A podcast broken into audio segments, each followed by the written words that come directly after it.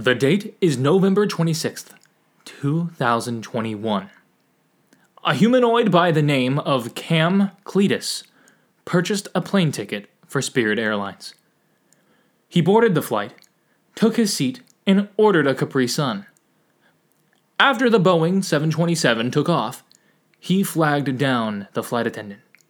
As she approached his seat, Mr. Passenger jabbed the sharp straw into the bagged beverage and reached into his pocket. He took out a note and handed it to her and said, "You're going to want to look at that message." The flight attendant's stomach dropped as she looked down at the folded notepad paper. She recollected a story of something like this happening about 50 years ago, and it didn't go very well. She began to run to the front of the plane, but before she got too far, she looked back, and she saw a horrific sight. The gentleman that passed her the note had taken off a flesh mask, revealing gray, smooth skin, huge, glassy black eyes, and an eerie grin. He makes a gesture toward her, as if to reference the note in her hand. The flight attendant looked down, opened the note, and it read, "No funny stuff here, but I've abducted D.B. Cooper."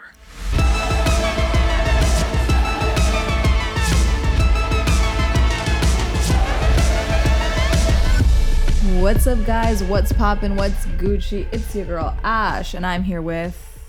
I'm Corey. Anyways, I'm here with Corey. I'm wearing my Lightning McQueen Crocs that light up when I step. Yes, Crocs are tacky and disgusting, but I had to do it for my boy Lightning McQueen. These are probably the best things I've ever spent $60 on. Limited edition. Let's do some simple edition. $20 for a t-shirt that's just something different. Yes. This always turns into karaoke. Dude, that turned on my Spotify the other day. I was just like, I just need a lit, like, happy jam. And then a little girl in my ear goes, "Hey, yo, Macklemore, let's go thrift shopping." What? And I was like, no, this is so good. I got so lit at the train station for no good reason. Yeah, honestly. It's honestly like one of those songs that you forget exists, and then when you hear it, you're trying not to turn up because you know it's kind of cringy, but you're like low-key like turning up, like doing silent hand motions and not a podcast. Literally, I'm dancing. You can feel the energy though. I feel like if you're listening, you understand. Oh my goodness, how funny. Exactly. Well, we call her Crocs the Kachanklas. Yeah, the Kachanklas are legendary. We trademarked. Anyways, we are here at Crop Circles, where we abduct myths, mysteries, and the paranormal every single week. We come at you with the story, the facts, and then we dive into the pop culture and tell you where you might have seen it, where you might not have recognized it. Or where all those references that you've been seeing online that haven't been understood about, now you might understand them a little better. Yeah, some context clues for you. It's always good to have more context, especially online these days. Like, I feel like if you miss one... Someone said this on Twitter. They're like, if you miss one day of going on Twitter, like school, the next day you come back, there's like three different meme formats, and you're like, what is happening? Like, it's chaotic. So, you know, we're here to try to help give some context to some of those, I think. Thank you. I'm the kind of person that would need to be informed like this. Yeah. But we're here. Thank you. We do it all. Here we are.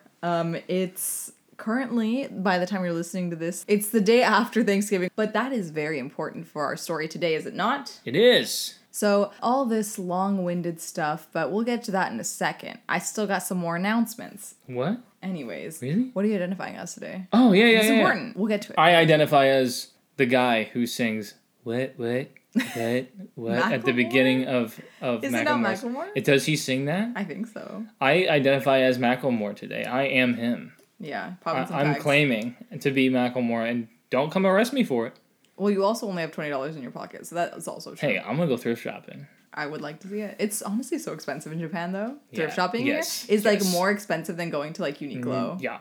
Anyways, ridiculous. Mm-hmm. But yeah, I'm identifying as my Lightning McQueen Crocs because I have never felt better, more confident.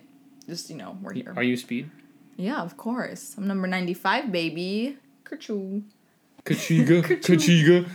Yeah. We're also here with Miley. You probably heard her just a second ago. But she's here with us being our podcast ghost as usual. Hi. She threw a glass off the table. Boo. Like, you barely hear her sometimes, and it's like, great. Little whispers in the background. Like, that's all I need. Just sweet nothings whispered in my ear. By Miley.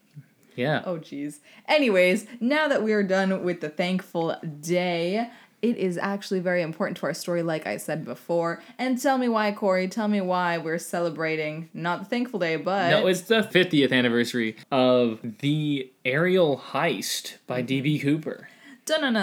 I feel like we should add like a dramatic, like... Dun-dun. Yeah. Just like something big, dramatic. Just dramatic sound. We still don't have a soundboard. Why do we need a soundboard when we got your amazing impressions? Terrible. The horrible decision. I think we should take up my friend Victoria on her Venmo gift from our last episode. No way. What? That I had to return. Or that I should return.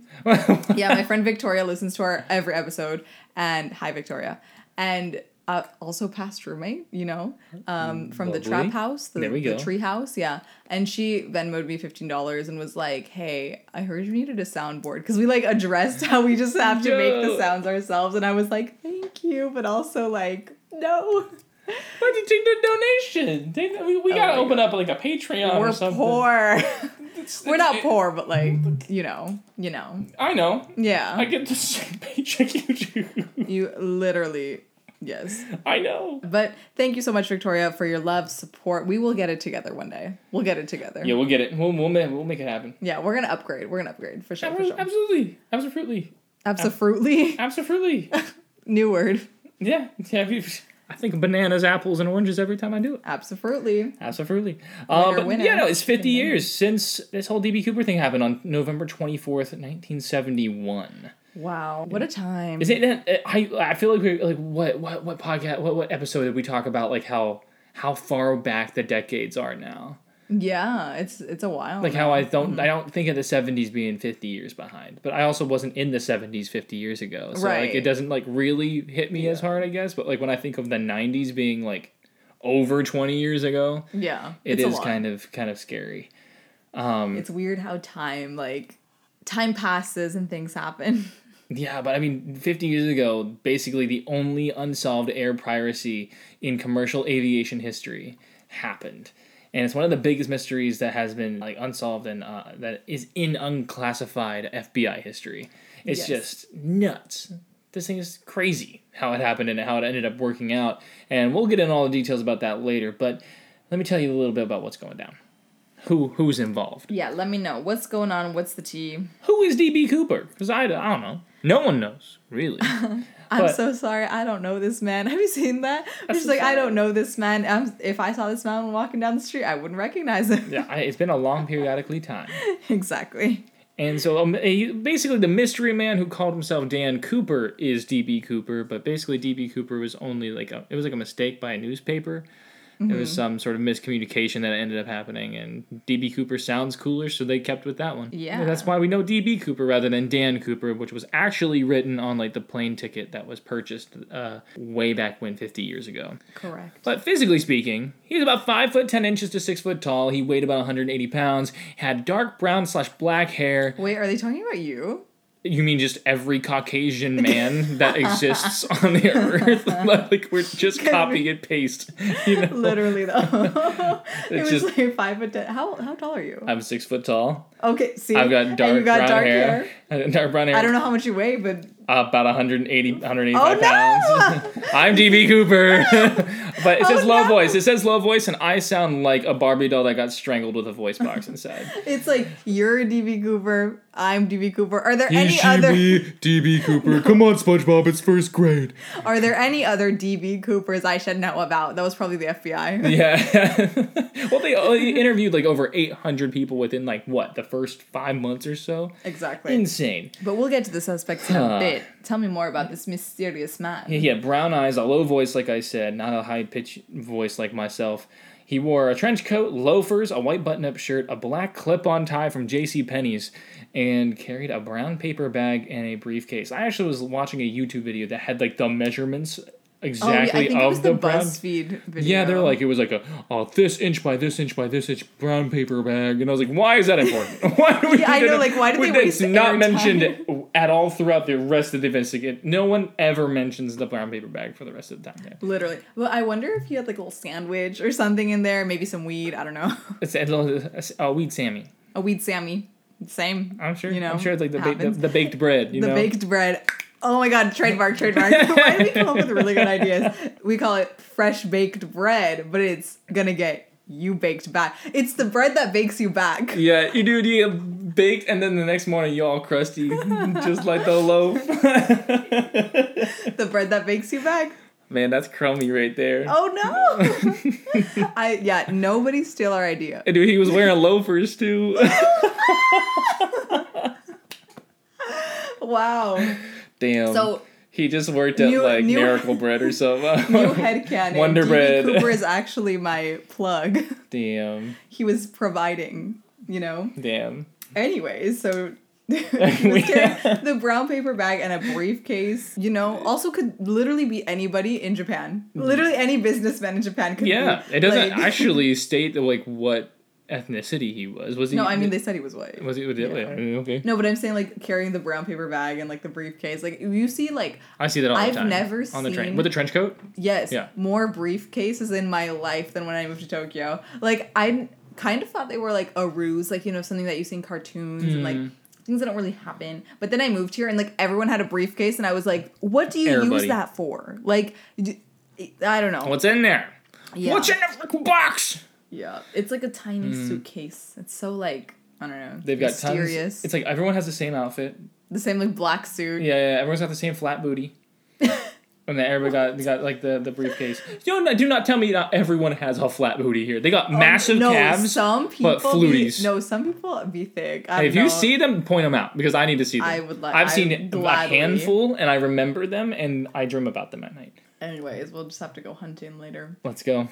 Not hunting. Don't. So clap some alien cheeks. Let's go. Jesus.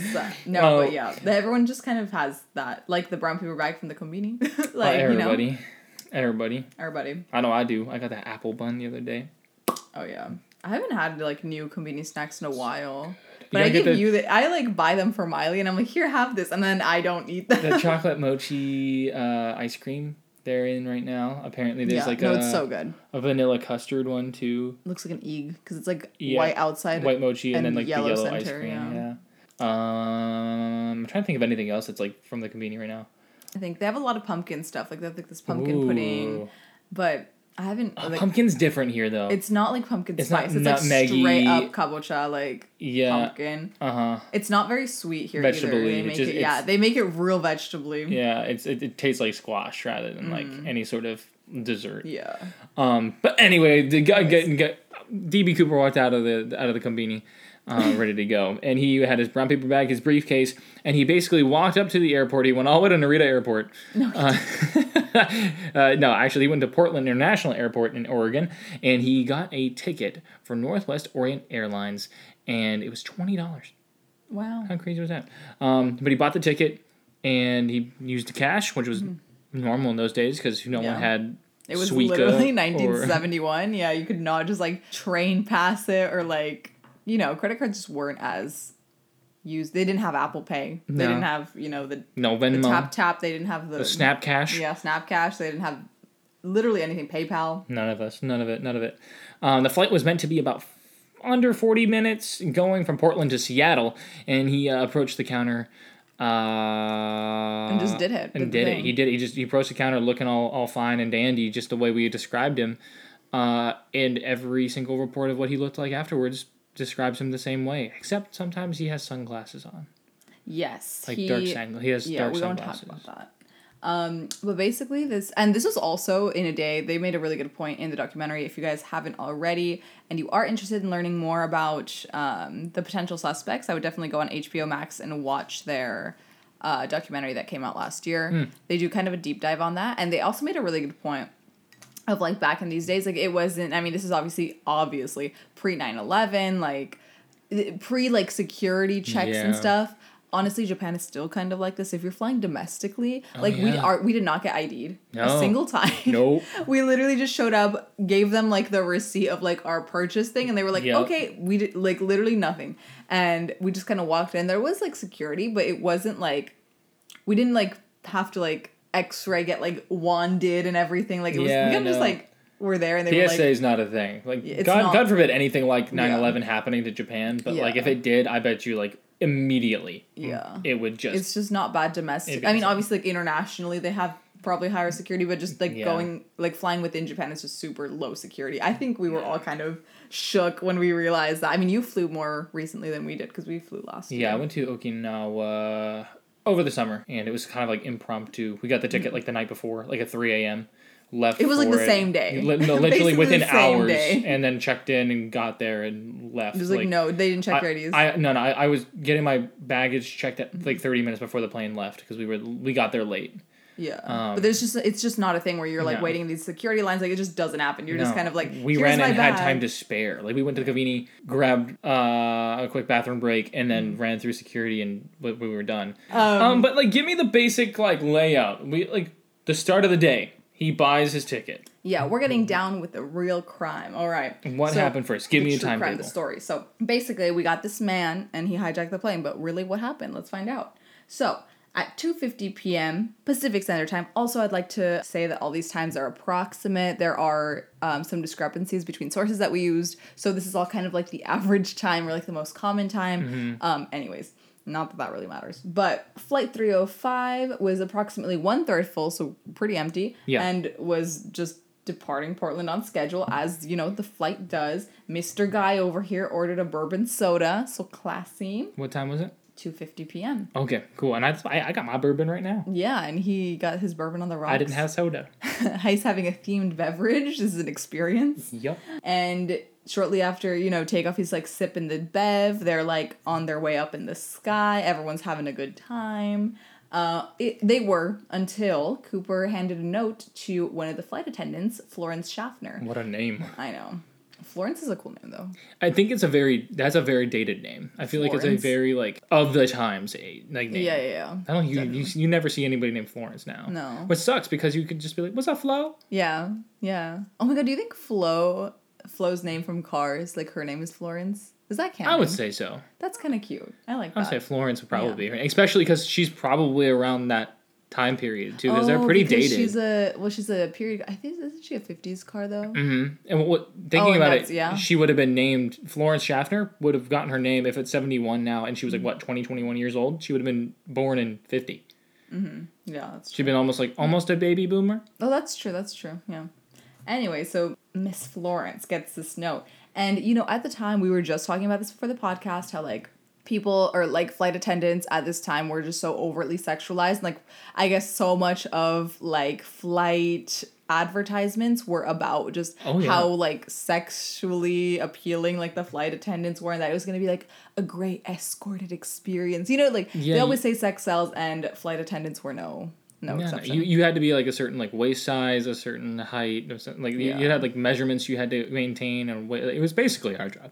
Yeah, it was definitely a performance job at its heart. Obviously, safety too. You know, like I'm not going to discount their efforts, but it was definitely also looks thing. So that's important because you know people are going to flirt with them, and back in those days in the 70s, I would be scared for my life with men. You know what I mean? Like I feel like that would just be like. It would just be so much more common for men to just be saying stuff, you know, doing the thing.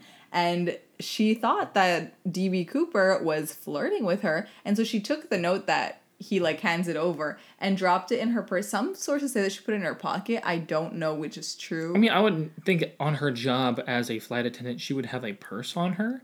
I don't know. But maybe she would have, like, a satchel, maybe. Well, she was, like, in the, like, they were close to the back of the plane. Uh-huh. So they would like I don't know maybe she had it like on the seat thing I don't know but she put it away like she had her personal items along with her she put it away and Cooper leaned over and whispered quote miss you better take a look at that note I have a bomb. And it's like, what was the point of writing the note then if you're just going to say, like, you're just going to announce yourself? If you're going to try to be discreet about this, what's the point of being like, hey, y'all, read the note, I got a bomb. Oh. Shh. Who said that? I didn't, no. Oh, I have a bomb sandwich. I have a calm degree. Yeah, he was just out there being, just announcing it. Which honestly, like, that also made me question, like, did he, like, pull her in real close and whisper that? Or did he, like, I'm sure he didn't make a show. I'm sure he didn't cause any sort of unrest. Yeah, but I'm like, how did no one else hear it? Like, there's not AirPods these days. Like, it's 1971. Like, you know what I mean? Like, they're just there. think at this point people, like, it's about third full, so, like, there's not many people around, like, super close sitting next to him or near him. Yeah, sure. He's in the middle seat, had the aisle to himself, and he pulls her close and probably just, like, whispers, like, yo, hey, I got this.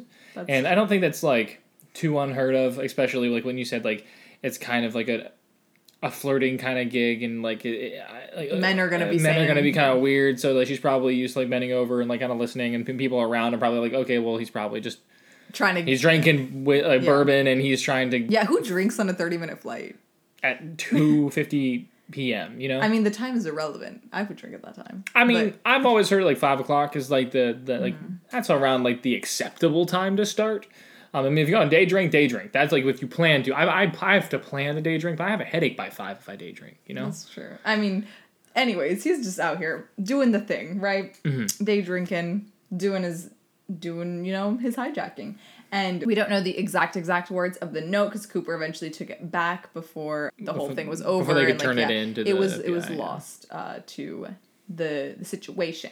But Schaffner said it mentioned the bomb, and it directed her to sit next to Cooper. So she did as requested, and like Corey said, he was in the middle seat. So she sat down, and she quietly was like, can I see the bomb? And he was like, duh. Interesting. For all my research, I never heard that she asked to see it. I was just told that, like, he showed it to her. Well, something. I mean, I'm assuming that she was just trying to play nice. I think she would have asked, too. I think she would have been like, can I see it? Because what if he was bluffing?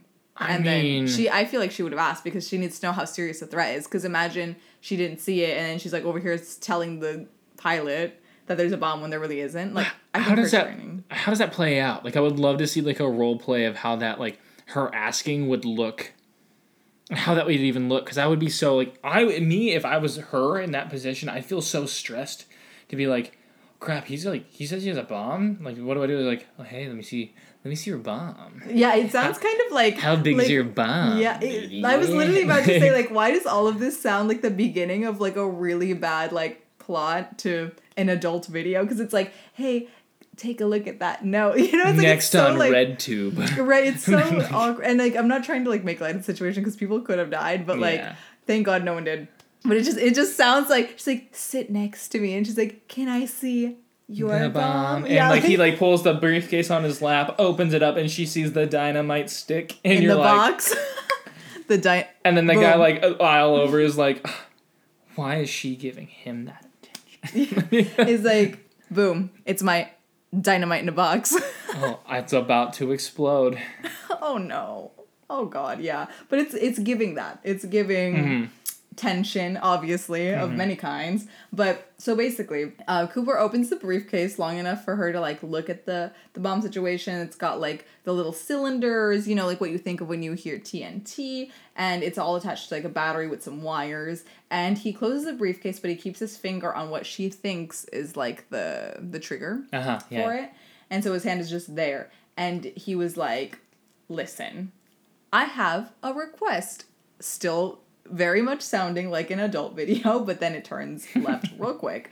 And he says, I need $200,000 in negotiable American currency, only in 20s. So he needs $200,000 in 20s, which is like $1,000 bills. It's a lot of monies. It's a lot. Yeah. It's a lot of bills, but also just the fact that, like, he had to refer to it as American currency.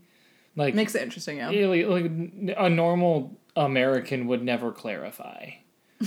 You know, I need, like, I don't think any Japanese person was like, I need 2,000 Japanese yen. And people would be like, so just yen? Mm-hmm. Like no one would go that far to say that. So I thought, like, that's a little sus in my eyes. But I think it's also, like, he's saying negotiable American currency in order to make sure that, like, if the FBI copped him out, you know what I mean? They were like, hey, here's 200,000 pesos. Yeah, like, I feel like he was just trying to, like, make sure that they gave him real money, maybe? He's trying to be clear with his, his orders. So if he says, like, oh, give me $20,000 and they gave him, like, movie money, like, he just never really said whether. He opens it up and he's like, oh, I got Monopoly money. Yeah. Oh, they jet me. Yeah, I mean, like, I would assume that they would never do that because lives are at stake, but, you know, I don't know. This, I'm just trying to assume. Anyway, so he asked for in 20s only. He asked for 4 parachutes, 2 primary and 2 reserve, and he requested a fuel truck be standing by in Seattle. Seattle. Oh, wait, was it? No, Chicago. Chicago. Yes, you know what I'm talking about. Victorious. Yes. Obviously. Yes. So Seattle, I feel like, would be like this. Seattle's the sequel. The sequel to Chicago. She's a woman. That's exciting. It's not Chicago. It's Chicago. Yeah. Where she's like, it's a city for a woman just like me. Yeah. What's her sister's name? Trina. That's what it was. So he requests that they have a fuel truck standing by in Seattle to refuel the aircraft upon arrival. So they're going somewhere else, because if he's asking to refuel, he's got plans. So the flight attendant, Schaffner, conveyed Cooper's instructions to the pilots in the cockpit via cabin phone. When she returned, our boy Cooper was wearing dark sunglasses. Mm-hmm. So he just...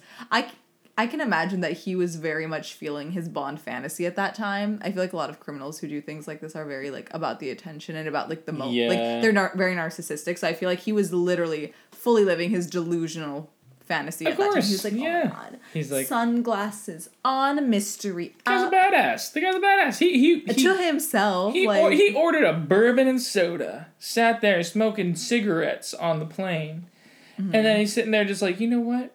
I got a bomb. Yeah. And then he's like, go get me my money. Literally. Put it in a knapsack, no funny business, or I'll do the job. Yeah, he literally said that. And then he's like, sunglasses, just like real slow, real cool. Yeah. Maybe poked himself in the eye on accident, hope nobody saw, and then like fixed the like, I don't know, the arm, the leg, the limb. The limb of the glasses, and like puts it back on his face, and he's like sitting there. Sips on his drink, and then looks over and like flicks off the guy that's next to him. Yeah, and so there was actually you kind of mentioned it right now, how like the guy sitting next to them was like, why is she giving him attention? So basically this guy was in college at the time, one of the passengers who did survive this, all of the passengers survived this, but he said that he was very confused as to why Schaffner was like, why is she sitting next to him, like in the civilian seats? And he was like thinking that she was all into him because she was like sitting there after she made the cabin call, like mm-hmm. she sat next to him and would like continue to like sit there for the remainder of like them flying, and would like light his cigarettes, because obviously his finger was like busy with his beverage and his other finger was on the trigger of the bomb, so she like, you know, was just trying to not get everybody murdered in the air, but nobody in like the flight knew, like nobody heard. The people in the cockpit, what are they called? The pilots. The pilots? the flight crew? The flight crew, the important people in the plane. They literally told, like they made the announcement overhead that they were just having some technical difficulties. They were like, hey, so we're having like some problems, but we're just gonna like fly in circles. We're gonna circle and we're gonna land in a little bit. Like, don't worry, it's not... Like, the plane's not broken. Like, just don't worry. And everyone was like, oh, okay, work. Like, that's fine. It was also, like we said, back in the day, I feel like those things kind of just flew more. You know? They just kind of got by with it. It was a newfangled situation to be, like, flying. The whole reason, like, they were flying around was to get rid of gas. They were trying to, like, get rid of as much gas as possible to lighten the plane and also to They needed time to get the money. Yeah. They needed time to, like, get rid of gas so that way if he did blow the plane, mm-hmm. that there'd be less chance of a fire. Yeah. An explosion. They wanted to lighten the plane. And also, like, I feel like he said he wanted his money by a certain time.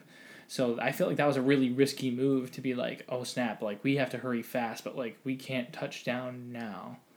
Because otherwise we'll land, have the people on the plane just chilling there at the airport waiting to get off, and we won't let them off until he says that we can, you know? Right, yeah. So he had all this planned. Anyways, so they're there. The guy's like, why is she flirting with him? But really she was just trying to not get everybody killed. And then everyone's just like kind of having a normal time. It was supposed to be like just under 40 minutes, like you said, but it ended up being a couple hours that they were up in the air. Mm-hmm.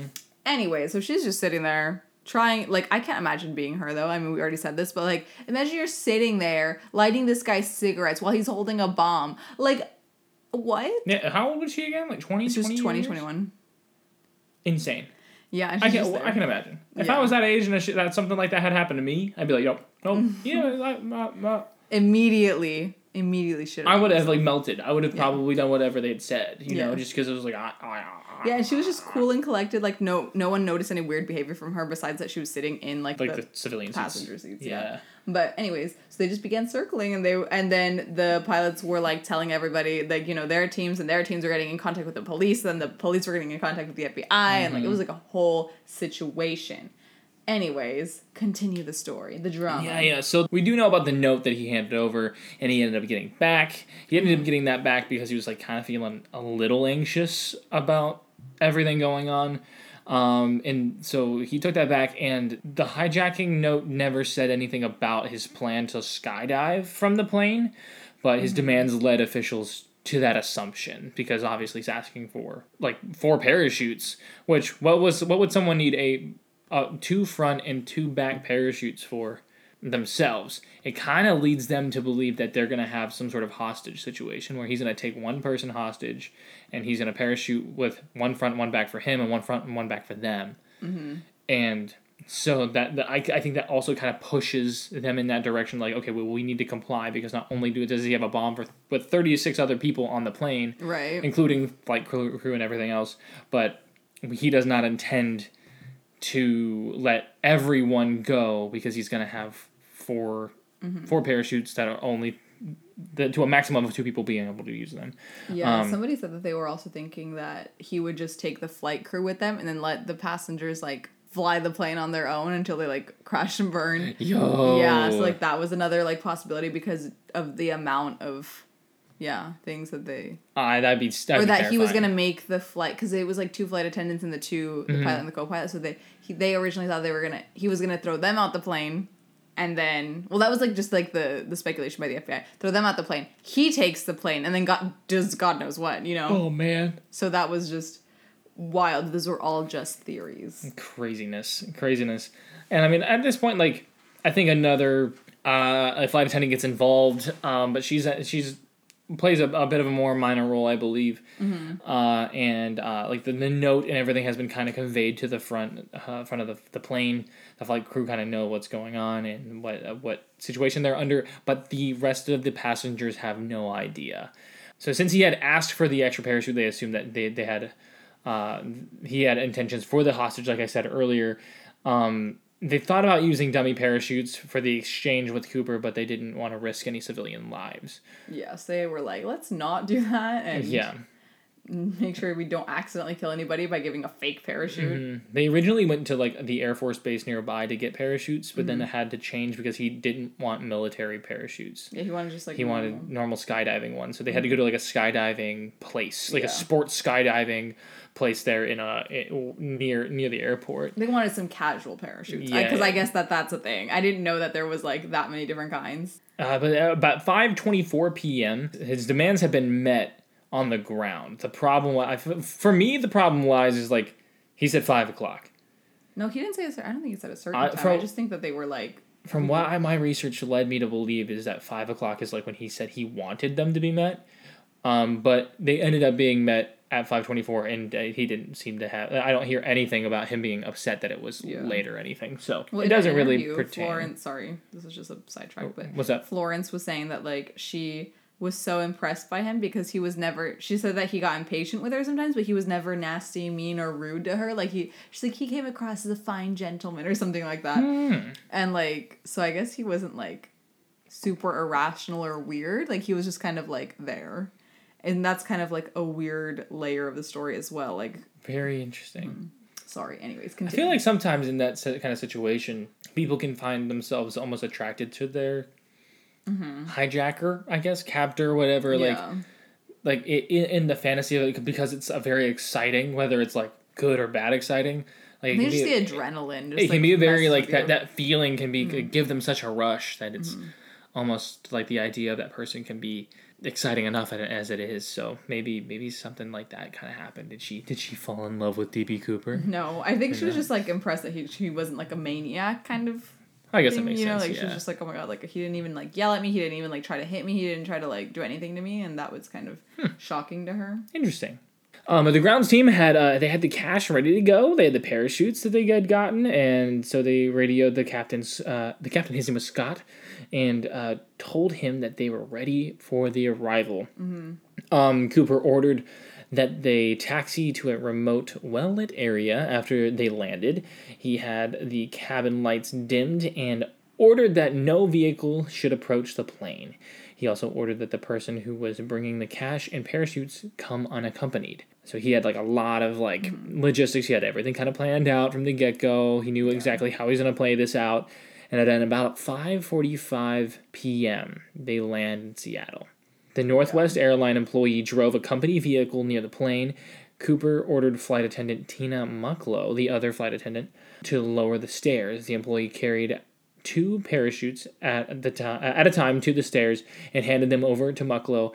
Then the employee brought the cash over in a large bank bag. So kind of like, I'm assuming like there's one of these big white bags with a black money sign on it. Yeah. Like kind of just jingling away, like something you'd see in a cartoon, like with Bugs Bunny or something. The sack.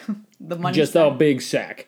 He got $200,000 in ransom, exclusively in $20 bills, just like he had asked. That's about equivalent to $1,278,000 in 2020.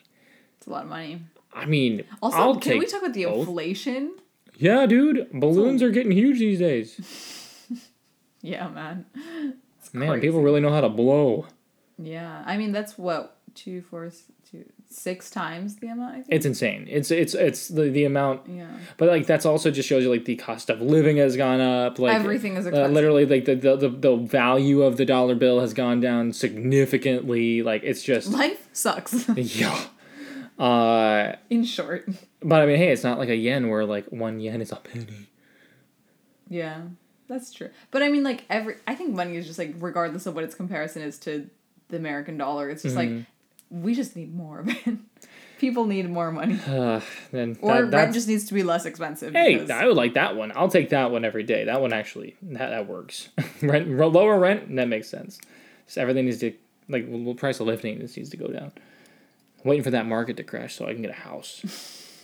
Waiting for our financial doom as a country, and then that way. Amen. I'm actually kind of happy that we're not in the States right now. The gas prices, from what I've heard, have been astronomical. How expensive everything's going to be when we get back. I'm terrified. It's going to be horrible. Because everyone's like, yeah, I saved so much money. I'm like, where?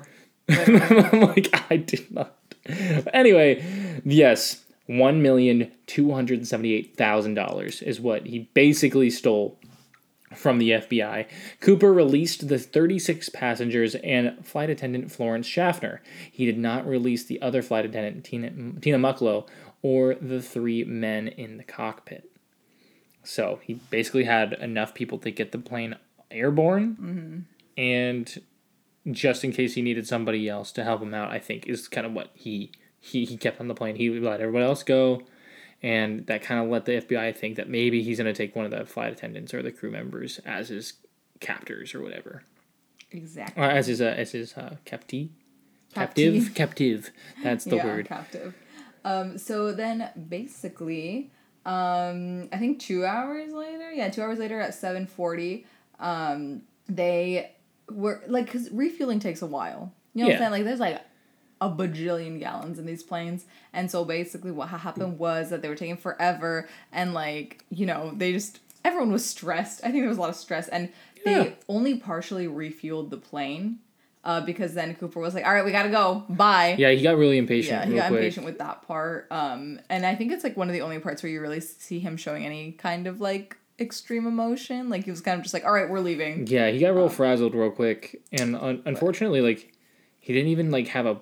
I think during this time he was trying to plan out like the route that he was taking because he wanted to go somewhere specific, but then they were telling him that couldn't happen, right? Yeah.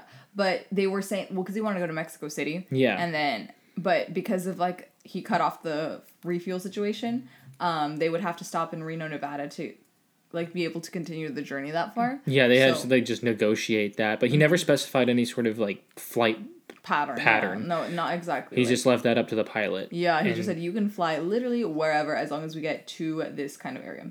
And they were like, okay, which is kind of sus because, like, you would think that he would have had, like, a specific area that he wanted to fly over if he was really that. If he was going to be jumping out. Yeah. You'd want to land in something specific, you know. Planning, yeah. And then he was like, I'm just going to jump out wherever, which does not seem like a good idea. Like, it's just not, like... They said in the BuzzFeed video that we watched about it, like where he had everything so meticulously planned up until when he jumped. Yeah, it was weird. He's like that picture of plankton. He's like, I don't know. He's like, where are you going to jump? He's like, I don't know. I didn't think I'd get this far, literally.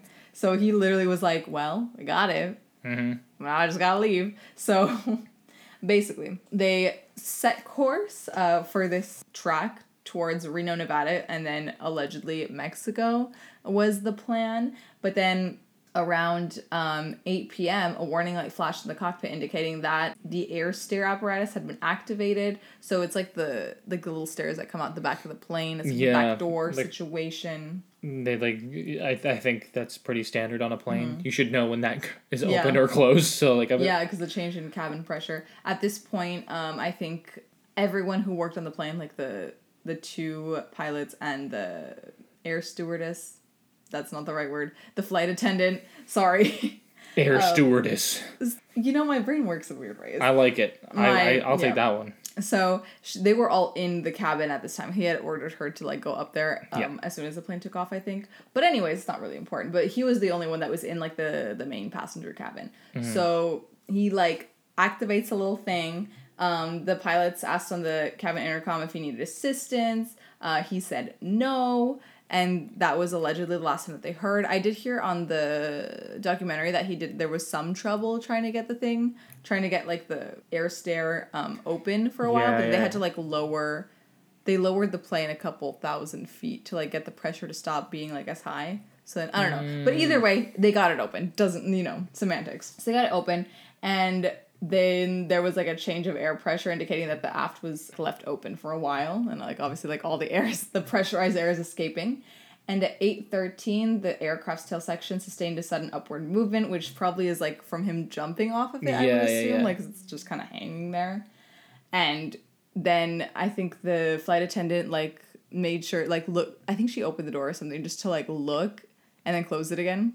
I don't know. I never heard anything after that point. After he jumped, all I've seen is that they landed afterwards, and they could hear the thing scraping on the ground. Yeah, well, they were making sure that he wasn't in there anymore, and then she was like, "Okay, I guess he's not here." And so then they ended up landing at 10:15 p.m. 2 hours later at the Reno airport. So they completed their flight all the way to Reno, Nevada, mm-hmm. And the aft air stairs were still deployed, like you said, kind of scraping the ground as they landed. And as soon as they got there, FBI agents, state troopers, sheriff's deputies, and the Reno police, literally all of your levels of cop, surrounded the jet. And they had, obviously, if you look, what if he's hiding in the seats? You don't know, you know? Yeah. So they, went and did a full armed search of the plane and determined that Cooper was no longer aboard. And, just confirmed that he was indeed missing, which is kind of wild. He was no longer in the plane. So it kind of confirmed for them around mm-hmm. 8:13 or so, he had jumped out of the plane. Yeah, and I forgot to mention, actually, this is really important. Right before he jumped out, allegedly just ripped off his clip-on tie from JC Penney and left it on board, which I don't know if he did on purpose, because I would imagine that he would have thought that maybe it would just fly out of the plane as well, but it ended up staying on board, and that's something that they took in later. But I can't imagine being D.B. Cooper, the guy, the sunglasses, about to jump out of a plane, and he goes, "Let me take off my tie first, though, because that's dangerous." He did a tie reveal, takes it off, and it reveals a bow tie. Could you imagine? Ooh, that'd be sick. He just bing, and just pops out, and he's like, "It was a bow tie all along. It was a reveal." No one will ever know the secret behind D.B. Cooper. Literally. He's like, "My disguise." It's D.B. Cooper. Yeah, literally. Not Dan Cooper. Yeah, that's what I imagine happening. When he was tie reveal, they do on Drag Race, when they're obviously wearing a different outfit under the outfit. And then during the lip sync, they're reveal. And we're yeah, we saw it the first when you were there. But yeah, I don't know. That was important. But I think when he did that also, I feel when she looked back in the plane, mm-hmm. Before she actually full on left him alone, before they were "Hey, do you need any help?" kind of thing. Because they asked him if he needed help, because they felt something all that with the stairs dropping. They're mm-hmm. he had trouble, so they were "Do you need help?" Mm-hmm. And he's "No." Before that, she was seeing him cut up one of the other parachutes. And it's believed that he was cutting it up so he could, put the money inside. Find a way, and then it's said that he was seen, tying the money bag to his mm-hmm. Waist. Oh, yeah, because they had said that... Oh, yeah, random. I just keep remembering other things. But they had said that the FBI didn't put the... They put it in, like, a hard-to-hold bag or something. So then that way it would be easier for him to lose the money. Okay, that's cool. Because they tracked all the serial numbers. Like, they memorized all the serial numbers. So they took pictures of them, I think they... What does that catalog them? Yeah, so they know, like, if it was ever spent anywhere, they will know, like, it came directly from him. So I would love to see if anybody has any $20 bills that are from that heist. Like, if they ever were spent and, like, someone found one. I would think that'd be the coolest thing. That'd be cool. I can't, like... But then you'd literally have to, like, track every single bill, like, $20 bill ever. I know. And at this point, it'd probably be, like, laundered, so you would never even know. I think from this point forward, every time I get a $20 bill, I'm just gonna look. I'd be like, is it no? Okay. Let's put it away. Because I think they all sort of was like, E. I don't know. Maybe I'm wrong. L? Something like that. Anyways, but what's the evidence that they found? Because they found some evidence. Oh, yeah, let me tell you. So they found that JC Penney's clip-on tie. And they found stuff on that black tie that had, like, different minerals, materials, and elements that would not normally be seen. I think they're called rare earth elements or something like that. Yeah, it was something weird where, like, not a day-to-day person, like, a normal person wouldn't just have that stuff on them. So they kind of figured that maybe, like, the only place that these things would kind of end up on a black tie would be, like, if he was the manager or a worker in some sort of, like, aircraft facility, possibly for this airline, with Boeing 727s, or maybe, like, in some, like rail yard or something where, like, these elements would be present. But that kind of confused them a little bit. And that was something they found way later when they looked down, like, they looked at, like, a microscope for that kind of stuff. They found 8 cigarette butts, like, that he had smoked during that entire trip. What to me feels like a lot of cigarettes in the span of, like, 5 hours. It's but not maybe that many. If it's not that many, then, like, 8 in 5 hours is so few. I think, especially for the 70s. How long does it take to smoke a cigarette? Not that long. Maybe, like, if you take your time and enjoy it, 5 to 10 minutes. Okay, max. So you can get 8 down, but I feel like the guy was rushing it. Now, imagine, like, he wasn't the only person smoking on that plane. Like, how much smoke was on that? I can't imagine. I know. The 70s were a wild time. People were just allowed to, like, be smoking cigarettes wherever. My lungs are collapsing as I'm thinking about this. Collapsing. But then after that, they went missing, which blows my mind. That is, like, probably the most important piece of DNA like, that you can find. His mouth was on 8 butts, and they all go missing. His mouth was on 8 butts? Yeah. 8 of them. And he was blowing smoke up all of them. Yeah, literally. But that, to me, like, this always happens in these cases where, like, somehow the evidence department's like, oh, I don't know, I lost it. Like, who is running these things? Because I feel like in every, like, mystery, they're like, oh, we were gonna go through it, but then I lost it. Like, how? Yeah, it just seems so... It's so sus that, like, how has this not been, like, bettered? You know what I mean? Like, I don't understand. I think that's, like, such a huge problem. To me, it comes off as, like, lazy. It is. You know? Or maybe the janitor, like, is, like, happened to, like, they're like, okay, we have all the evidence on this desk. And then they're like, oh, wait, my, your wife's calling. She's asking if you're going to show up for dinner. And he's like, oh, yeah, sorry. And, like, he, like, closes his book, knocks it accidentally onto the ground. All these, like, in a plastic bag, 8 cigarette butts. It says, like, evidence, but it's face down. So the janitor who's cleaning up the room on the office or what, it doesn't see it. So he runs out. Janitor, like, at midnight has his, like, Walkman headset on, and he comes and, like, just throws it in the trash bag and, like, leaves. And then they're like, where'd it go? And then now we just don't know where they're at. But that just seems like such a far, like, you know what I mean, far-fetched thing. I feel like there's just so many stories where I really feel like the FBI was like, what if it would be a shame if this just went missing? We should make this harder.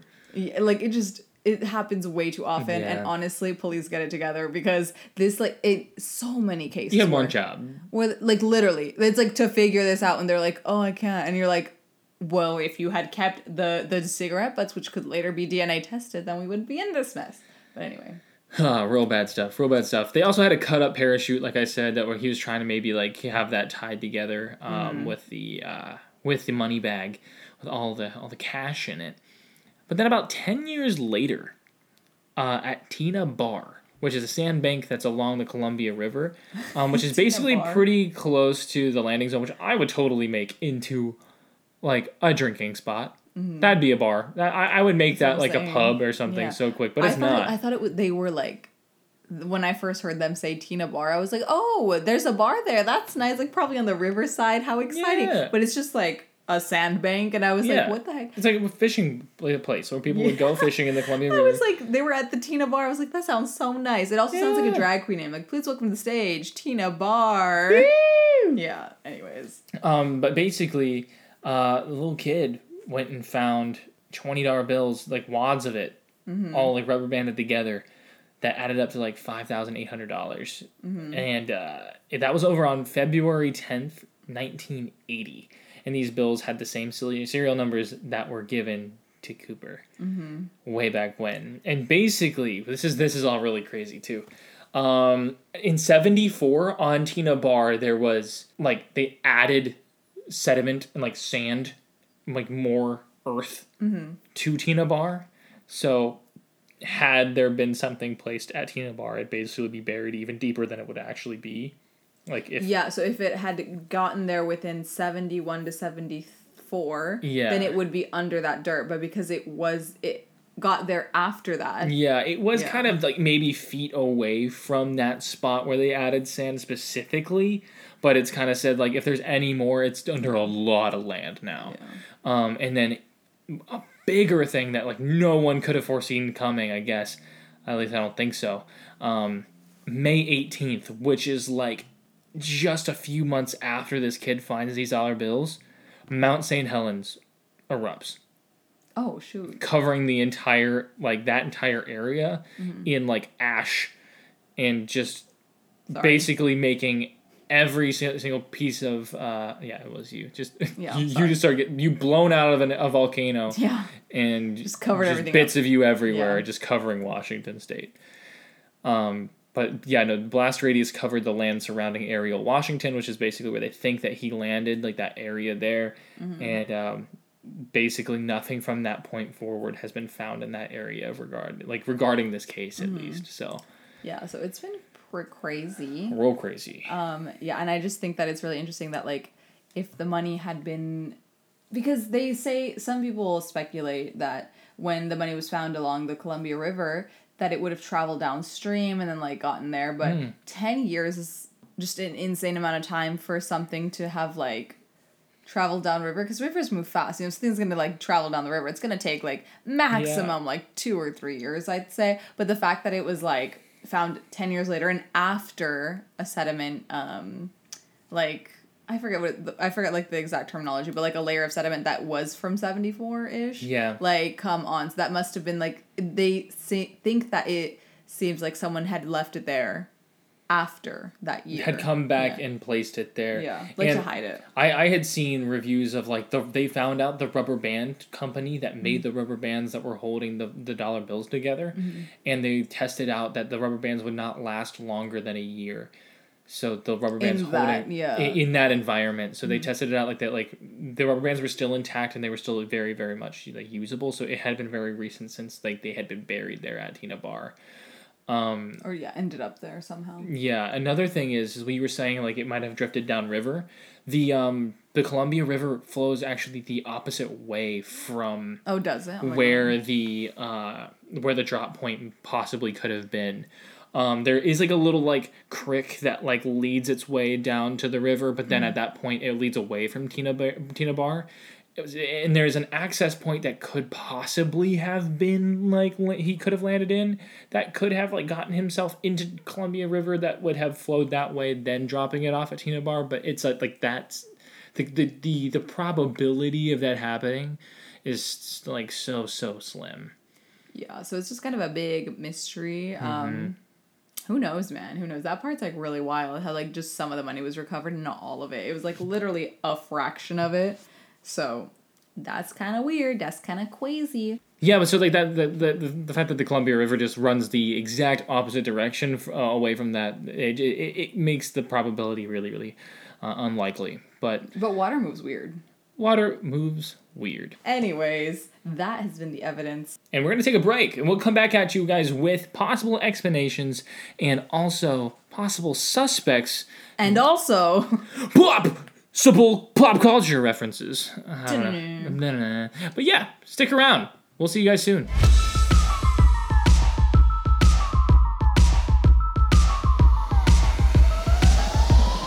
And we're back. I hope you had a nice little break. Hope it's been maybe a few minutes, maybe a few seconds. We accidentally took an extended break ourselves in real time. I think we needed it, though, you know, just to decompress. Yeah. Just, you know, because D.B. Cooper gets us, like, fired up, man. Mm-hmm. There's so many possible explanations of what happened to this guy that I just could not stay calm. Okay. Well, the first possible explanation, let's get down and back into it. Of this case, like what really happened after that day, because ever since he jumped out of the plane, it's been a big mystery. No one knows what happened. But the number one leading explanation is that he fell to his death. Yay! Isn't that so exciting? Yay. How anticlimactic. Like, I know, it's literally like this whole heist, the glasses, the tie reveal, and then he just dies. Like, that's so annoying. It's just like, what? I mean, it's definitely not the most exciting. Yeah. But it's definitely likely. Given the conditions, the circumstances, it seems pretty probable. I ain't gonna lie. True. I mean, yeah. So basically, many believe that Dan Cooper leapt from the plane and just died while hitting the ground, maybe hitting a tree, maybe falling. Falling. Yeah, falling. Falling will do that to you. Yeah, and it's not exactly. The fall won't kill you. It's the hitting the ground part that'll do it. I mean, you could die of a heart attack in the air. Which adrenaline would happen, but they say he was pretty calm. He had eight cigarettes in him with a glass of bourbon and soda. Anyways, but the conditions that he dropped down into were less than ideal. I mean, even after requesting for the plane to be flown at 10,000 feet and less than 200 knots, which is 230 miles per hour, which is pretty low and slow for a plane, it was dark when he would have jumped, as well as just having like this large cloud cover right below the plane, so you couldn't even see where he was jumping into at the time. And there was also just like rain. It was November. Yeah, there's a terrible rainstorm. It's literally the Pacific Northwest, and it's in November. I mean, you do the math. It's gonna be cold, rainy, and gross. So like, going at that speed, the rain hitting your skin cannot feel good. No, there's no way. No, it's like sandpaper probably. Have you like ever gone tubing? No. What is that? So tubing is like when you tie like to the back of a speedboat, like you get like an inner tube, and you kind of like hang on there, and then like after falling off, we did a group tubing. When? What? I was in Okinawa. What? Yes. Yeah. I want to go next time. Yeah, it was wild. They like tied us to the back of a jet ski on like this inflatable couch. Yes. Just flying through the air. Go. It was the most wild time. And then Max would be like going like faster, and we were like no, and we were just literally like careening through the ocean. No. I literally thought that I was going to die at one point, but none of us fell off. That's good. And that was such a miracle because we were going so fast. That's awesome. But basically my comparison would be like you falling off the tube and hitting the water that feels like concrete. Oh yeah, when you like flop. Or just like the spray while you're on that inflatable couch hitting you probably doesn't feel like, doesn't hurt, but probably feels like sleet or like some real, it hits you hard and you're like, while my eyes open. Yeah, it's spicy. You know? Spicy when it hits you. Amen. But yeah, so wherever you would have landed in, they said Washington area. Yeah, Ariel Washington. Over Washington. Yeah. Wherever you would have landed, I mean, it would have been like forest. It would have been probably either snowy or rainy. Like it would have been like cold and wet. And he was, like you said earlier, wearing loafers and a trench coat. Like, I mean, even if he did manage to like survive the fall to the ground, like if he's in the forest, yeah, like you don't even know like what direction. This is before iPhones. Like you're not just going to... You imagine the iPhone survives the fall, right? Unlikely, because these things don't even survive the fall from the kitchen sink. Like, they just, like, fall off the counter. But imagine your iPhone survives and, like, you have service. Either way, it's going to be, like, an adventure to get out of the woods. Yeah, like, there's big feet out there, man. There's big feet, little feet, a.k.a. small animals. Sasquatch. Yeah. Literally. Also, we manifested the relationship between Sasquatch and Bigfoot Bay. It happened. We did it here on this podcast, and they collabed this week, and it was unreal. Yes. Yeah, side note, like that was the most wild thing to have ever happened because we were literally, if you go back and listen to the podcast, we're like, wow, we ship it. They need to be together. And at that point, they had no like crossover. No crossover. No Venn diagram in the social media community. And we were gunning for it. And literally this week, they collabed. And I really feel like that was a sign from the cryptid gods that I found it yesterday. Yeah. And we posted the episode 2-3 days beforehand.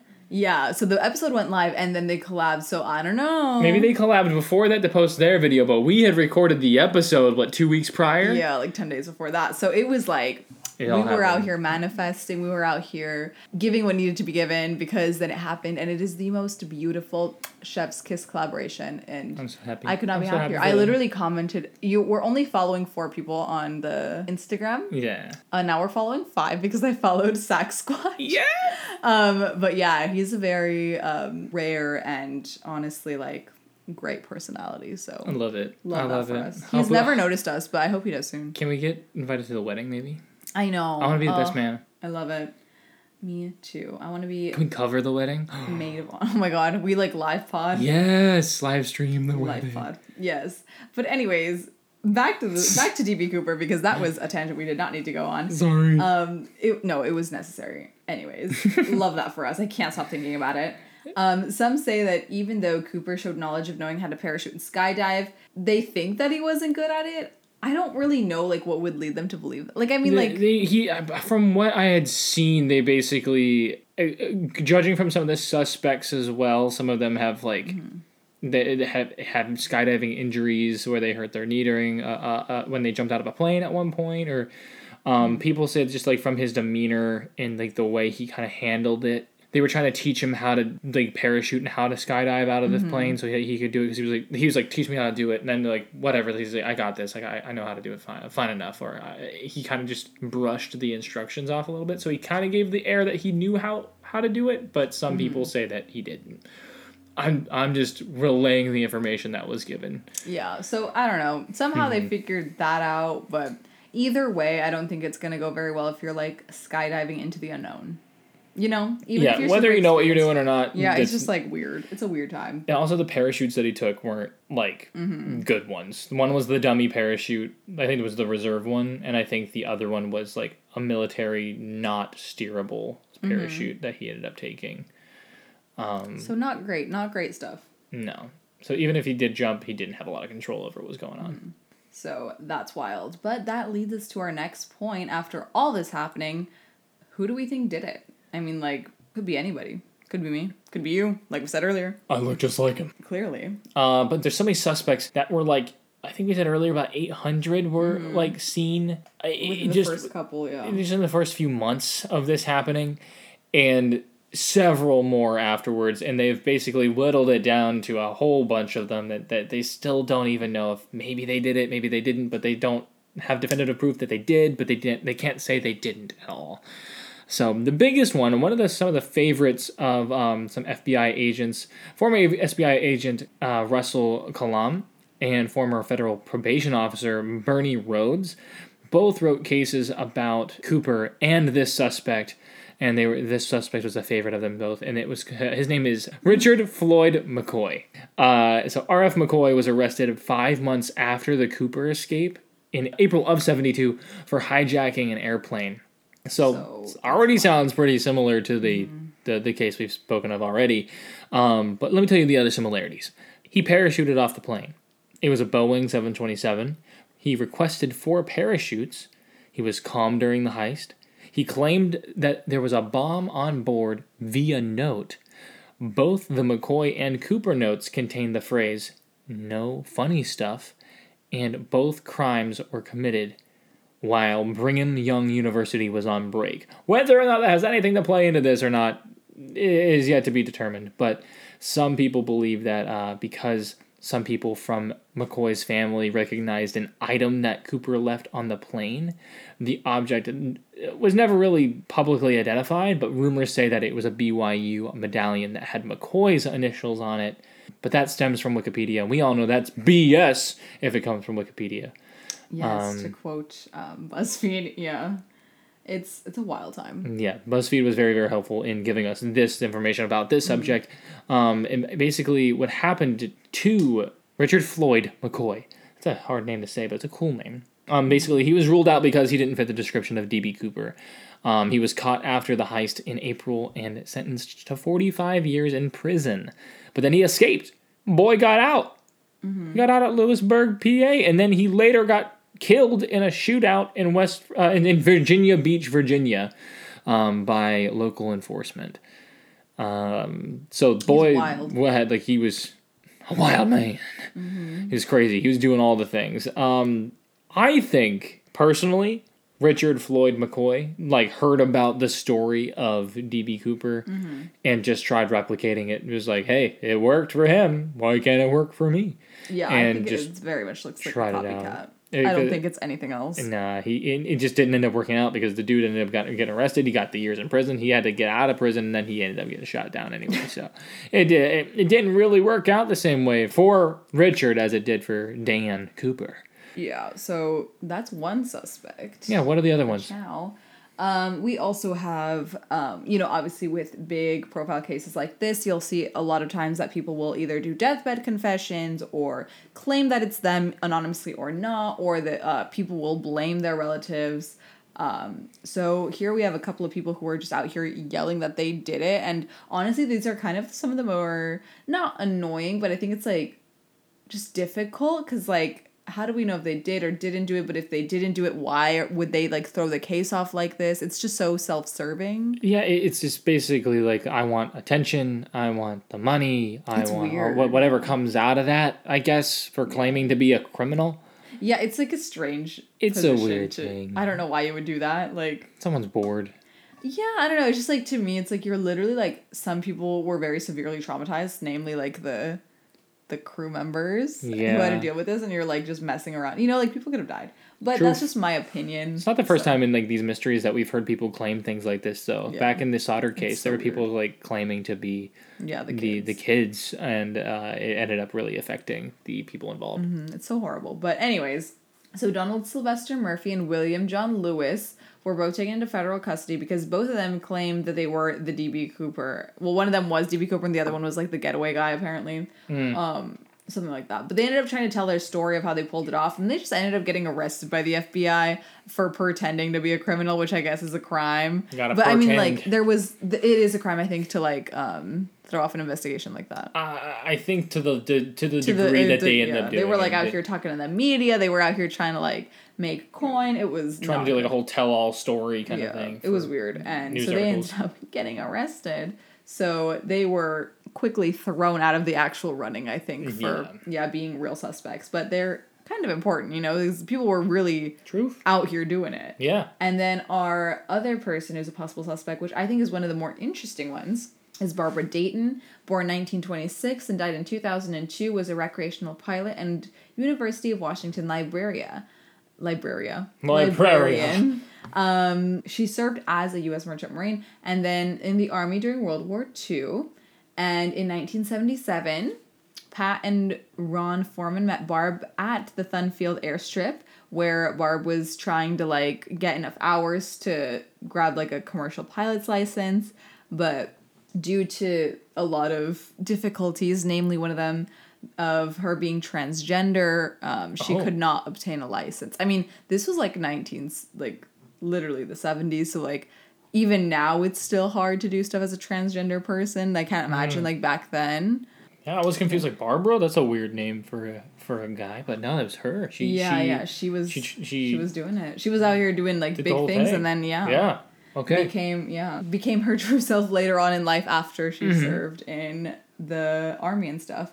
But anyways, in 1977, like I said, she met Pat and Ron Foreman at the airstrip, and they were just out here, like, hanging out. They were, both interested in, like, the similar things, and they talked a lot and then became a regular dinner guest at the Furmans on Sunday nights. And I think back in those days, like, having dinner parties was such a huge thing. I mean, obviously there's no entertainment like we have now, like TVs and phones and switches and gaming systems. So you always had, like, I feel like there was always, like, common folks you had over every week, like, for dinner or for whatever. And I'm sure it's still common now, but I think in those days it was especially, like, the thing to do, you know? Because the people actually did things day to day, you know? Like, I have a day off and I sit on my bed and I just play my Switch until I go to bed for the next day, you know? Like, it's a 24 hours of just vegging. But people actually had to wake up and go and do things. So they had things to talk about, and week to week was kind of a cool thing. Yeah, so they would, like, catch up and stuff.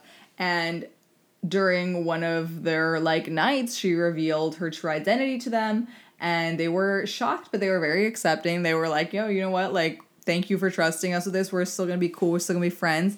And she would just come by the house and continue to be actively passionate about the D.B. Cooper case once it would hit the news, like, you know, when they found evidence or something. And she was, like, super defensive of him, being like, oh, like, he's great. Oh, my God, what a legend for doing that. And then one day, like, Ron was like, oh, my God, would it be you or D.B. Cooper? And, like, you know, just, like, joking around. And she actually got mad at him and was like, how very dare you? And they were like, okay, just kidding. Like, I'm just kidding. It was a joke. And then she eventually kind of gave in and was like, you know what? Actually, I am. And they were like, oh. And then there's, like, a clip in the documentary on HBO where they, like, reenact them and, like, they put sunglasses on her and, like, tied her hair up and were like, yeah, you literally look like him. And they, like, took a Polaroid or something. It was really funny. But apparently that happened. And she claimed to have staged the Cooper hijacking, dressed as a man to get back at the airline field and the FAA, whose, like, rules and conditions prevented her from becoming an airline pilot. So this was, like, kind of, like, a grudge against that was rules. Said. Yeah, like, I have a grudge, not against your airline, but just a grudge. I have a grudge, and you just happen to be in the right place at the right time kind of thing.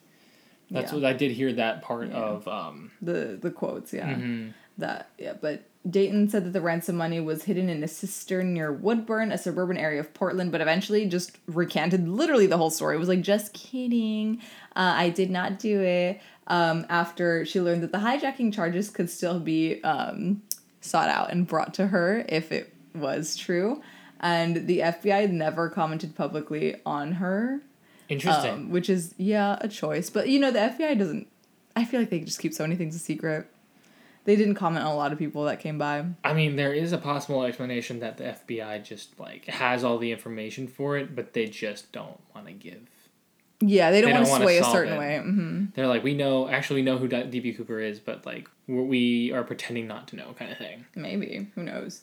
But, yeah, so that was one of the more interesting ones. We also have when they got the parachutes. You said that they got them from a skydiving school. Yeah. School place. The guy who owns the place ended up getting murdered in cold blood later on, and it was wild. And then when this happened, people were kind of shook, and then the cops were like, this has nothing to do with D.B. Cooper, he just got killed. And everyone was like, that's suspicious, that's weird, because of all people to get killed, you would think it was someone, like, relevant, like the... I mean, obviously, I don't want anybody to get murdered, but I would imagine that he would go after, like, the flight attendant or, like, the flight attendant's family, like, something like that. But, like, why would he go after, like, the skydiving school who provided the parachutes owner guy? Like, that's so random. I mean, it might connect to the fact of where, like, hey, I want parachutes, and they're like, okay, we got some from the Air Force Base. He's like, no, I need them from this place specifically. Mm-hmm. I need that. Like, they need to be the civilian ones, you know? And so, like almost leads... He knew the lay of the area, so he knew, like, if they weren't going to get them from the Air Force Base, they would have to get them from that place specifically. So maybe that person knew. Maybe that was, like, an accomplice or something that knew information. He wasn't about it or something, and he didn't want to share the money. Oh, maybe. He didn't want to share the money. It was a while after, so that's just a little nugget of... Who knows? Little nugget, who knows? Big mystery, but that happened.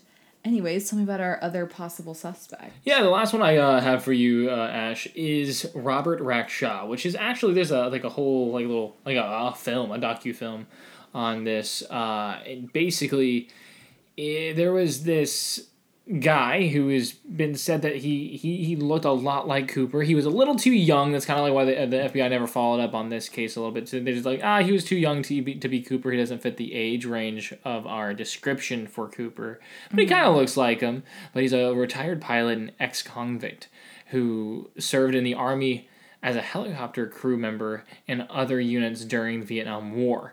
He came to the attention of the Cooper Task Force in February 1978 after he was arrested in Iran and deported to the United States to face explosives, possession, and check kiting charges. Several months later, while released on bail, Rackshaw attempted to fake his own death by radioing a false Mayday call. So basically, he faked his death and then later on claimed to be Cooper.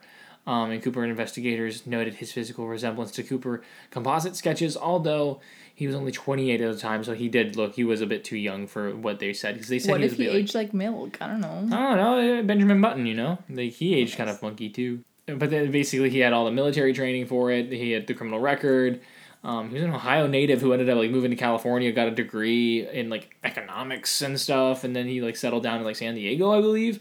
Then he died pretty recently, actually. I think like 2019 he died, but in 2016 he was pretty heavily looked into after the case was even closed on D.B. Cooper at all. But I mean, there was no sustainable evidence to really convict anybody, I don't think. Like, nothing adds up. And that's the hard part about this case, is that like all you have is like eyewitness accounts, which again, no matter how close you are to someone in a crime, like you can't really count on eyewitness accounts to just convict anybody. Like there has to be hard evidence and like DNA or like, you know, it just has to be more clean cut than that. And that's what makes this case really difficult. And obviously this is a different time. There was not as much technology as we have now, and like surveillance or like ID checking and like, you know, the whole airport situation like we mentioned. So the case kind of went cold and they closed it in 2016, I believe, officially. And that was that.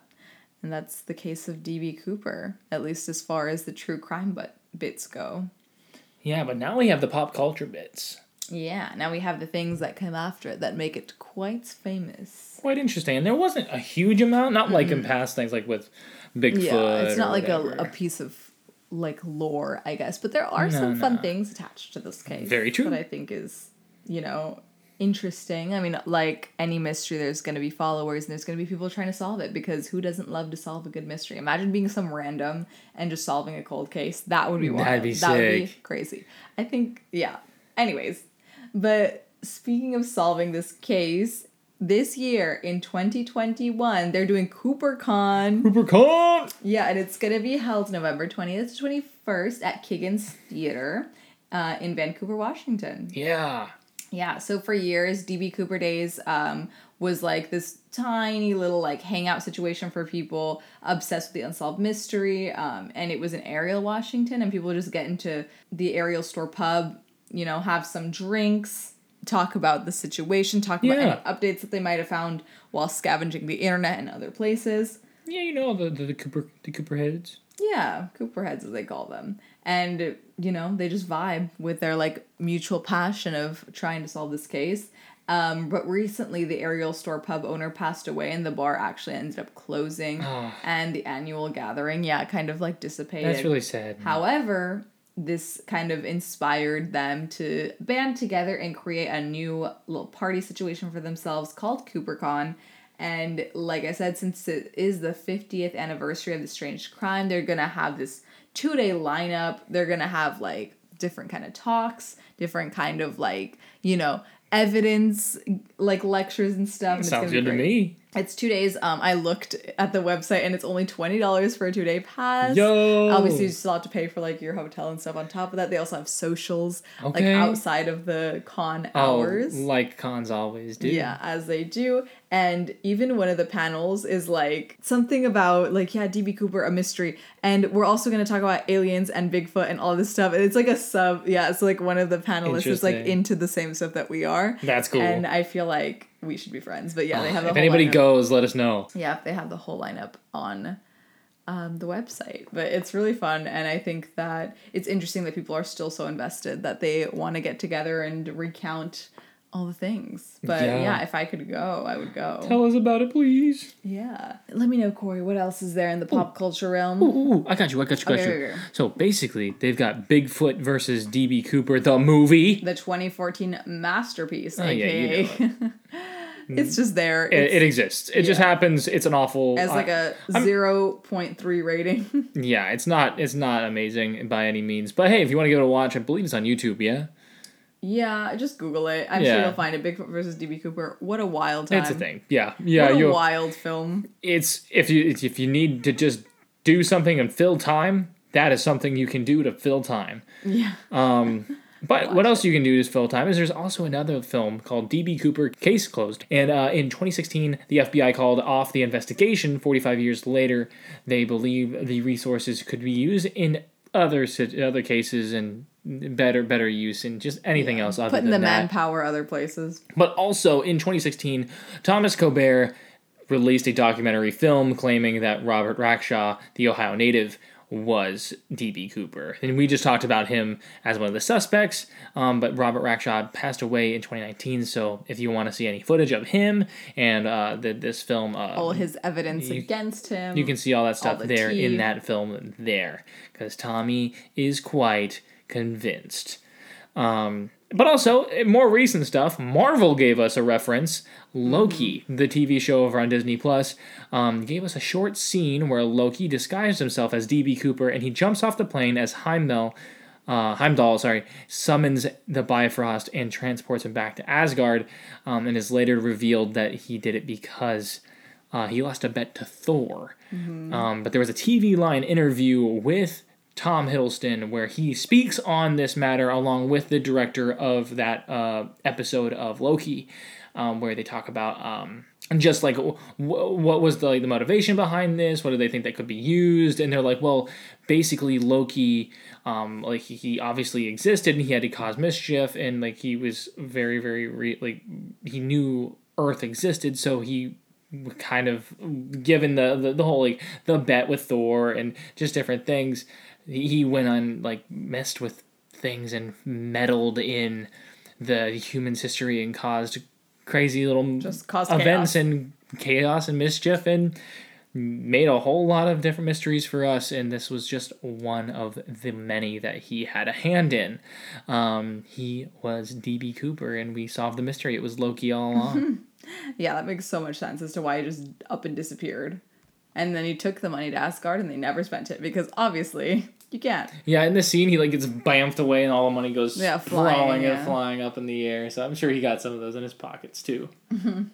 Yeah, that was one of my favorite references. I think that's what inspired us to kind of do this whole episode, because we were like, it's... Like, when we realized that it was the same thing, we're like, it's the same guy. It's really different. Yeah, so that was... It was really cool. Highly recommend watching that clip if you haven't already. I love that show. I thought it was really fun. Yeah, it was neat. Yeah.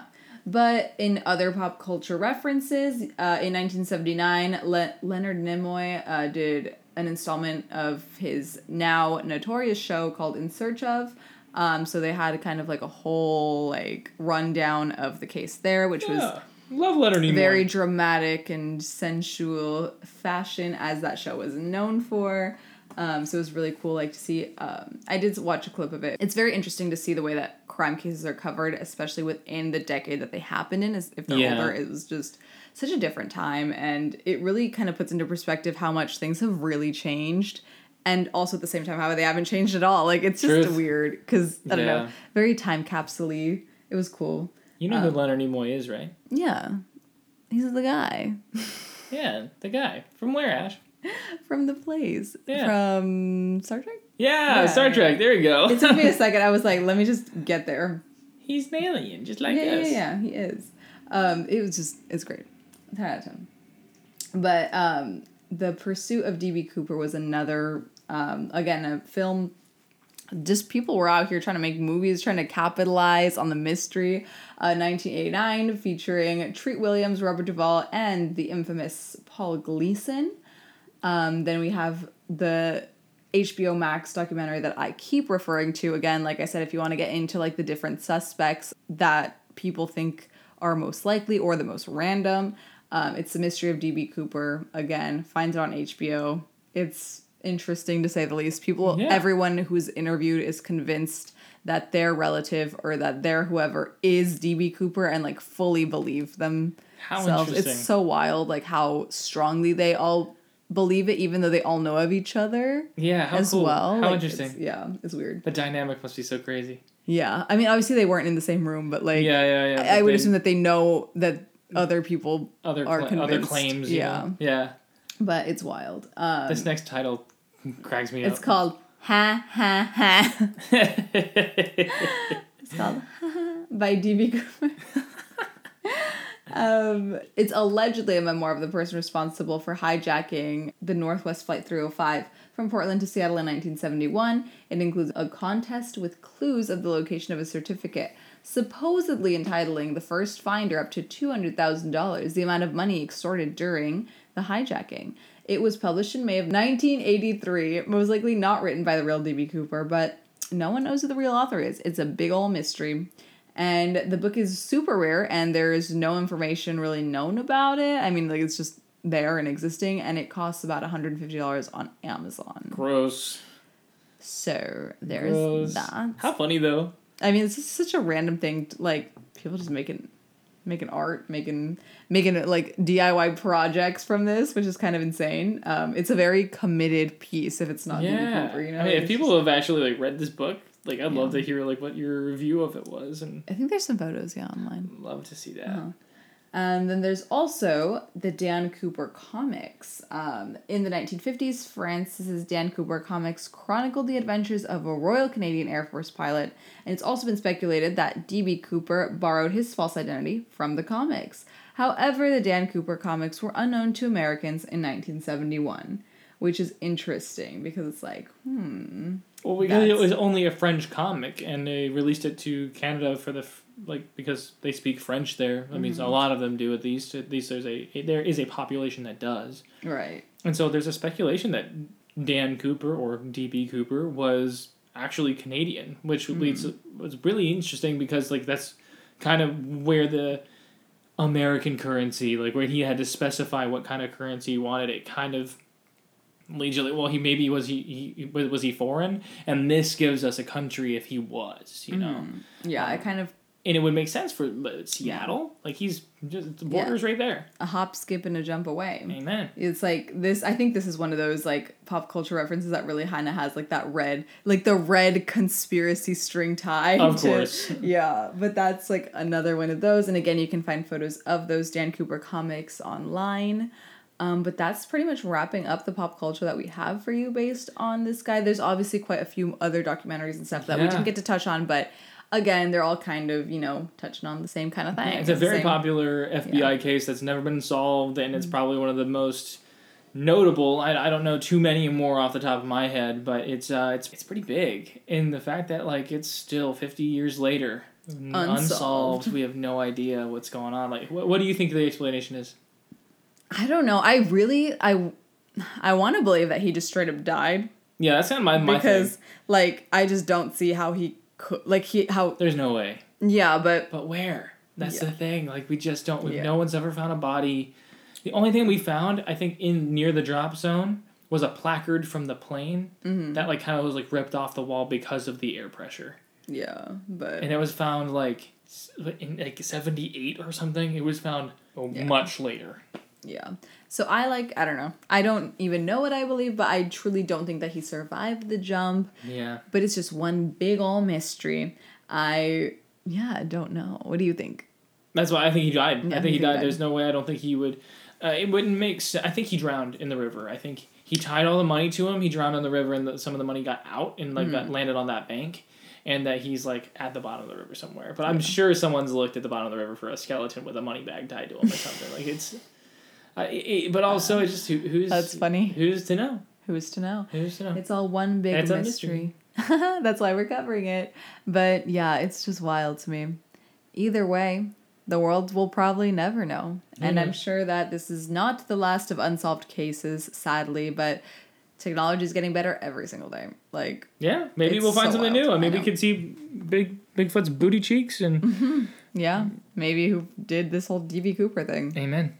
But whether you're flying for business or for pleasure, just keep an eye out for people in rip away ties and cool sunglasses. You never know what might happen. And also, don't forget to thank a flight attendant today for helping not get you killed every single time you board an airplane. Truth. Because they are a very thankless job, and they really do be out here doing the most. Amen. Exactly.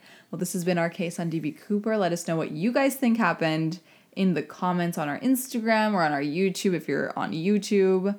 And yeah, I just want to hear your guys' thoughts. Let us know. Yeah. Do all the things. Let us know. Both of those. It's very festive. Having very festive language. I'm going to finish the bourbon now. Yes. Take the last swig. Yeah, we're good. Okay. Thank you guys so much for listening. If you guys made it this far, it has been a pleasure doing this episode. Catch you guys next time. See you guys later. And you can catch Ash over on Instagram and all of her other platforms, I believe, at... Ash Cassie, and you can catch Corey on Twitch and on the Instagram and all those other things at CFL22. And you can catch our producer, Miley, on Instagram and Twitter at miley.compagna. Just get it there. And you can follow our general podcast at Crop Circles Pod, literally on every platform, a.k.a. just Instagram and Twitter. True. Don't forget to catch our podcast every week. Don't forget to hit the subscribe, hit the bell. Ring that bell, ding, ding, ding. And we'll see you guys later. Next week. Bye.